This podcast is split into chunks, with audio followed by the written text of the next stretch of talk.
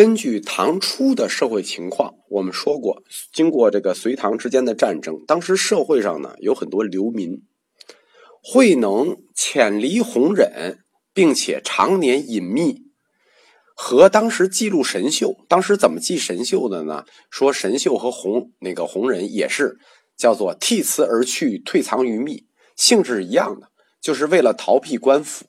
我们上一章讲过什么？老安，老安也是为了逃避官府，他还是个军人。其实就是说，所谓慧能去这个隐遁，就是常年潜伏的这个逃离，其实是因为他身份的问题，不关什么法医的问题。五祖弘忍他收容各种流民，也保护各种流民，不光是慧能、神秀、老安，这其实身份都是流民身份。这也是黄梅门徒满天下的重要原因。我们通过可信的正史记载啊，其实很难以澄清慧能大师的生平的。当然了，我们得肯定他确实是有，确实是一个伟大的大师。因为对于禅宗时所重视的慧能来说啊，不在于慧能是不是一个真实的历史人物，而在于。他是本宗信众的代表和领袖，那么他的形象就必须符合信众们的心态。什么意思呢？从这个宗教心理学说，就是我们必须让我们的领袖具有典型化和理想化，就是我们要什么样的领袖。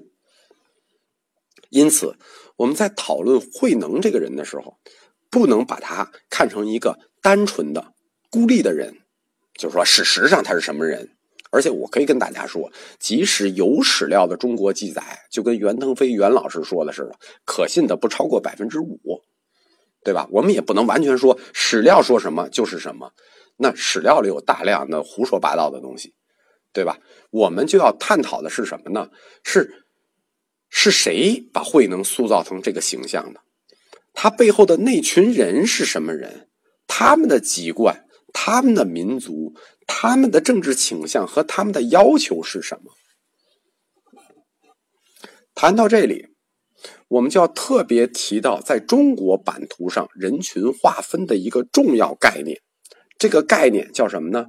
叫男人，不是那个啊，是南方的南，南方的人又叫男人。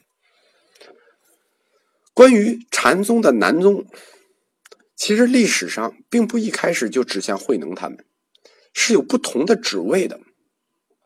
我们说过啊，禅宗的经典是《楞伽》，《楞伽》原来就有个版本，四卷本《楞伽》是译于南朝的，是在宋译的南京。达摩是以这个《楞伽》代代相传的，说明什么呢？说明这背后的僧群是《楞伽经》师群，而另一个在北朝译出来的。就是北魏译出来的是十卷《楞伽经》，他的译者是菩提流支，是北天竺人，并且他终生生活在中国的北朝。那么这十卷《楞伽经》背后的僧群是谁呢？是地论师。大家明白这个理论背后的暗喻了吗？就是最早的南宗指的是什么呢？是实际是经书的南北的问题。就是南宗是指四卷楞伽，就是在南朝译的；北宗是指十卷楞伽，在北朝译的。它背后分别有不同的利益集团，或者说不同的学派，一个就是楞伽学派，一个是地论学派。这个背后的隐喻就是说，理论佛无南北，理论有南北，人有南北。按照这种理论分南北的隐喻，它也影响到了。禅宗的祖师达摩的籍贯和来华的来历，就是我们说啊，禅宗的历史就是，如果细推敲的话，有的时候很有意思。早年传说，达摩祖师是来自波斯，他到了唐初呢，就又变成了一个，就是到了神会那里，他又变成了南天竺婆罗门种，你看这人种都变了。虽然婆罗门是社会上层，但是大家别忘了，婆罗门可是属于外道的，而且到了神会的那个里头呢，语录里头呢，他又变成了南天竺国王第三子，又变成了王子。我为什么说中国古代来中国的印度僧人的履历都不可信呢？就是他们来了中国之后，就是一旦熟悉了中国，他们一定要把自己编成一个王子，即使他们不编，他们的后代也要把他们编成一个王子。在武则天的晚年，楞家师对地论师的斗争取得了完全胜利。实际自神会开始重塑南宗大旗的时候，他是什么呢？他是要对这种楞家传承予以否定。楞家师如果胜利了，其实在理论上就叫南宗已经胜利了。但是神会又要去挑战他，他就是要否定楞伽传承。所谓南能北秀，指的是以中国地域划分的两大禅系，就是南方禅系和北方禅系。其实这跟什么天竺的南北，就是菩那个菩提流支是北天竺人，然后达摩是南天竺王子，什么跟天竺的南北，什么跟这个楞伽经的南北，其实毫无关系。我们为什么一定要争这个？这个这个禅系争这个谁赢呢？是因为我们读书人特别喜欢道统，就是说，如果我是正根儿，不光是我正，我一直往上追，倒腾到根儿都正。所以中国人因为喜欢道统，所以要顺着这个南宗一直捋捋到达摩，他得把达摩也捋到南边去，捋到南印度去。坛经上说嘛，法纪一宗，人有南北，因此立南北。那说的就很清楚了嘛，就是因为人有南北。大家记得一代宗师里宫保森说过什么吗？宫保森说：“权有南北，国有南北嘛。”实际这句话就是从《坛经》里这句话来的，就是人有南北，佛性有南北嘛。最后是以南禅宗，就是南宗统一了全国禅系，导致全天下叫凡言禅者皆归曹溪。那这就等于南宗彻底胜利了。这是中国禅宗史上的一大转折。其实，在《坛经》里，关于慧能拜弘忍为师，师徒之间的那段对话，就师徒之间有一段对话，他拜师的时候，就是这部《坛经》的钥匙，或者说是这部《坛经》的宗要，也是了解南宗真正含义的关键。这段对话是这样的：慧能说。弟子是岭南人，新州百姓，今故远来礼拜和尚，不求于物，唯求做佛。大师就怒了，遂斥慧能曰：“鲁是岭南人，又是列了，若为堪作佛？”慧能答曰：“人有南北，佛性有南北吗？列辽与和尚不同，佛性有何差别？”这个回答还不得当场镇住五祖，对吧？这这这这这这回答太硬了。这个这人有南北，佛性有南北嘛，对吧？我们猎户和你和尚不同，那佛性有不同嘛？你这这一听这等级就很高啊！这个，尤其是我们了解汉语的，觉得哎呀，这背后的意思很深呢。所以弘忍传法之后，还特别嘱咐慧能说：“鲁原在鲁岭南，须速即去。”其实呢，按照一切佛性、一切众生皆有佛性的理论呢，就是说，呃，人有南北，佛性有南北嘛。其实一切众生皆有佛性这个理论，那是个老调就是禅宗在这里，南宗在这里是个老调重弹。因为不是说就他一个人承认有佛性，当时全天下的禅门都认，都已经公认佛性论了。我们说佛性论，那是南北朝的时候一大革命，全天下已经佛性论统一了。神秀门下也公认佛性论，你禅宗不过就是南宗不过又是拿过来老调重弹了一遍，你没有什么新意，你有什么目的吗？我告诉大家，这里有目的，而且这个目的还很深刻。为什么呢？因为我们要把这一段对话放回当时的历史环境去看，就明白这段话实有所指，其蕴含的当时的现实意义是很深的。我们先不说这个，当时我们先不立刻放回去啊。我刚才说过一个那个宫保森的那个对话了啊。我们把宫保森当时的那个对话，那一代宗师里那个对话前面一句给大家说全，大家就明白了。当时宫保森说“全有南北”这句话前面还有一段台词，他是这么说的：说那年中华武士会成立，从南方来了一个人，话不多说，手中拿一块饼，让我大师兄李存义掰开。我师哥李存义没有说话，还让他当了武士会第一任会长。他拼的不是武功，是一句话：权有南北，国有南北嘛。你听，这这是不是跟那个慧能和五祖的对话是一致的？大家想想，宫保森说这段话时候，中国的社会情况是什么样的？再想一想，当时慧能跟弘忍说这段话的时候，中国的社会情况是什么样的？大家有没有一个体会？这话后面还有吧？说这南方来的人叫叶云表，其实这个叶云表后来就是李存义的徒弟。那不就是慧能就是弘忍的徒弟了吗？对吧？大家明白我们就是讲这个故事，讲了这段台词之后，一下就明白，就是说他的现实意义是什么了吗？就是他的历史环境对照是什么样子了吗？因为按照佛教的传统观念，释迦牟尼成佛是在中国成佛的啊。当然了，这个中国是古印度的中国啊，古印度他认为自己叫中国，他不能生于边方，就是他不能生在这个远处。就暗示着什么呢？暗示着这个佛教的开山祖师啊，就甭管哪一派的开山祖师啊，他只能隶属于中原，不能由男人承担。当时中国的男人是什么呢？中国男人就是当时我们说今天广东啊、福建那边很发达，什么那个广广东什么什么海南都很发达。当时那叫什么地儿？那叫南蛮蛮夷。中国的男人是什么？就是从中原流亡过去的移民。是被排斥在我们传统的华夏文化圈外面的人。我们中国人认为，只要是我们华夏中原文化圈外面的人，都是什么？都是蛮夷。什么北狄、西戎，什么南蛮、东夷，全就全全是南夷。所以，这种佛性平等观，就变成了树立男人为领袖的理论根据或者理论权威。其实表面上这次是南能北秀的宗派斗争，它根本上是什么？根本上是中国南北文化的对撞。因为中国自古啊，北人鄙视南人，它是一种文化传统，就是中国古代北方人就鄙视南方人，因为那时候北方经济发达嘛，南方没有开化嘛。但安史之乱以后。北派官禅的经济实力呢就大大削弱，而南方人是农产啊，人自给自足啊，他经济实力大增。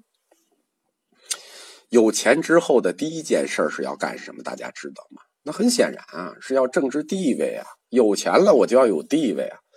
所以现在我们男人，我们猎户，对吧？我们猎辽啊，辽猎，我们都要成佛做祖，我们也要领袖全国。这是什么意思？这是对传统意义上北人鄙视南人的挑战，是在争取男人的平等地位。而且，传统佛教啊，有另一个习惯，就是我们一说来的就是什么王子，就是喜欢把自己的祖先归为高贵的血统。这个习惯其实跟印度种姓制度是有关的，因为印度他人是分种姓的，所以说这个人是有血统问题。中国其实古代没有血统问题。对吧？中国这个氏族门阀制以后，就是在唐灭亡以后啊，就是氏族门阀就彻底不存在了，大家就没有血统这个血统观了。所以，因为释迦牟尼是以王子身份出家的啊，当然现在这事儿，我我实话说啊，这有点存疑，算部落首领的孩子吧。所以各个宗派也喜欢说自己的宗师是王子啊，嗯，尤其是说自己的宗师是王子，它有利于什么呢？有利于官方。对你这个门派宗师的认定和册封，对吧？就是你你，因为你的宗师就是王子嘛，就是血统高贵嘛，我们认定册封你的时候也方便。但是我们来看一下，就是男人，就是这帮蛮夷，这个就是我们说的当时华夏文化圈外的这帮南宗塑造的慧能是个什么人啊？你看，他就是一寻常百姓。我们说好听点他叫寻常百姓；说难听点他就叫一渔民。你看。目不识丁，对吧？不认字，为之劳动，就知道劳动，那简直就是标准渔民嘛。我们说好听点，就叫标准的小老百姓。而且《坛经》记载啊，慧能这个人叫幼年间心贫困，他在市场上卖柴为生，吃不饱穿不暖，整天就是干活都混不好一口饭吃。而且碑铭里说，他离开五祖，就是离开黄梅以后啊，混迹于农商渔猎十六年。这十六年呢，为了糊口谋生，到处奔波。我们看南宗推出来这位领袖是一个什么人？第一，始终生活在社会的底层；第二，辛勤劳动。推了这么一个人做自己的祖师，这杆大旗要号召什么人就很清楚了吧？六祖慧能标志着禅宗的一个方向是什么？要到群众中去。要到群众中去发展，一个僧人也要开始劳动，一个僧人要像劳动人民一样去劳动，要回到劳动人民中去。我们发现没有，他这个像不像我们党开始的那个状况？大多数禅宗史料都说，慧能是百分之百的文盲。《坛经》里记说。他因不识字，所以请人代读《神秀记》，就是那个什么“明镜亦非台”，他不认识，他请别人替他读一遍。然后呢，代书自作记，就是自己说了，让别人写了。然后呢，《曹溪大师别传》里是说，这个慧能大师不能读经，只能闻经，原因是不识字。大家知道不识字的等级是什么吗？就建国以后，我们普及这个文，就是叫做消灭文盲、普及文盲的时候，做过这个成分认定，就是文盲它并不是文化程度最低的一级，还有比文盲更低的一级，这一级就叫不识字，就不识字是等于文化程度最低的一级。其实，慧能的知名门徒中。几乎就后来传世的知道这帮人几乎都是有很高文化修养的人。我们能想象吗？一个文盲收的徒弟全是有挺高文化修养的人，而且南宗南禅宗的这帮僧人，包括他们这些文化很高的僧人，特别乐于渲染他们的祖师是一个文盲。所以说，这个是完全不靠谱的。其实只是为了强调他们的祖师作为一个普通劳动者的典型性而已。对吧？如果说我们这么反过来看这件事情，就明白了。如果说只有你识文断字，只有你通悟佛理，你才能是佛，你才能侍奉佛，你才能成佛。那你想将广大人民底层群众置于何地？对不对？你要想让广大底层人民群众站起来，那只有一点：我们的祖师就是这样的人，对吧？所以，禅宗、南宗。就理直气壮的以一个渔民形象站起来了，同出身高贵的佛教宗师们公然对立。这个意思就是他暗示的意义已经远远超出了禅宗或者宗教自身的意义，就是说他的暗示是一个革命性意义，他已经超出了他当时社会能赋予他的意义，但是。我们要在这里谈一下，就是封建时代农民的一个两面性问题。这个后面是我个人引申的啊，就是说，农民他是具有两面性的。第一方面，他们愿意做顺民，就是中国农民，他只要有一口饭吃，他也不愿意造反，就是他愿意做顺民。另一方面，中国农民有一典型特点，就是爱攀附，就是村里谁有钱，或者村里谁当官了，就是农民就是特别爱对政治势力。权贵势力去攀附，并且引以为荣，这就是我们说中国农民的两面性。所以说，以一个农民形象做宗师的禅宗，在他后来的发展里，这种两面性也体现的非常的明显。什么意思呢？第一，禅宗要求以忍为首要教义，这不就是农民吗？做顺民要忍，甭管怎么着，只要有一口饭吃，也不造反，我要忍。另一个教义就是他喜欢攀附，他就是禅宗是一个特别希望引起帝王重视的宗派。后世就是到宋朝，庄姬玉写过一本《鸡肋编》里头是这么评价禅宗的，就是说当时南南禅宗去批判北宗是这么评价的：说若要官杀人放火受招安，你看这像不像这个宋朝的梁山伯？若要官杀人放火受招安，他说的。一下就点透了这一次南宗批判北宗背后的目的，其实是什么呢？本质上就是一个向当权者争宠的过程。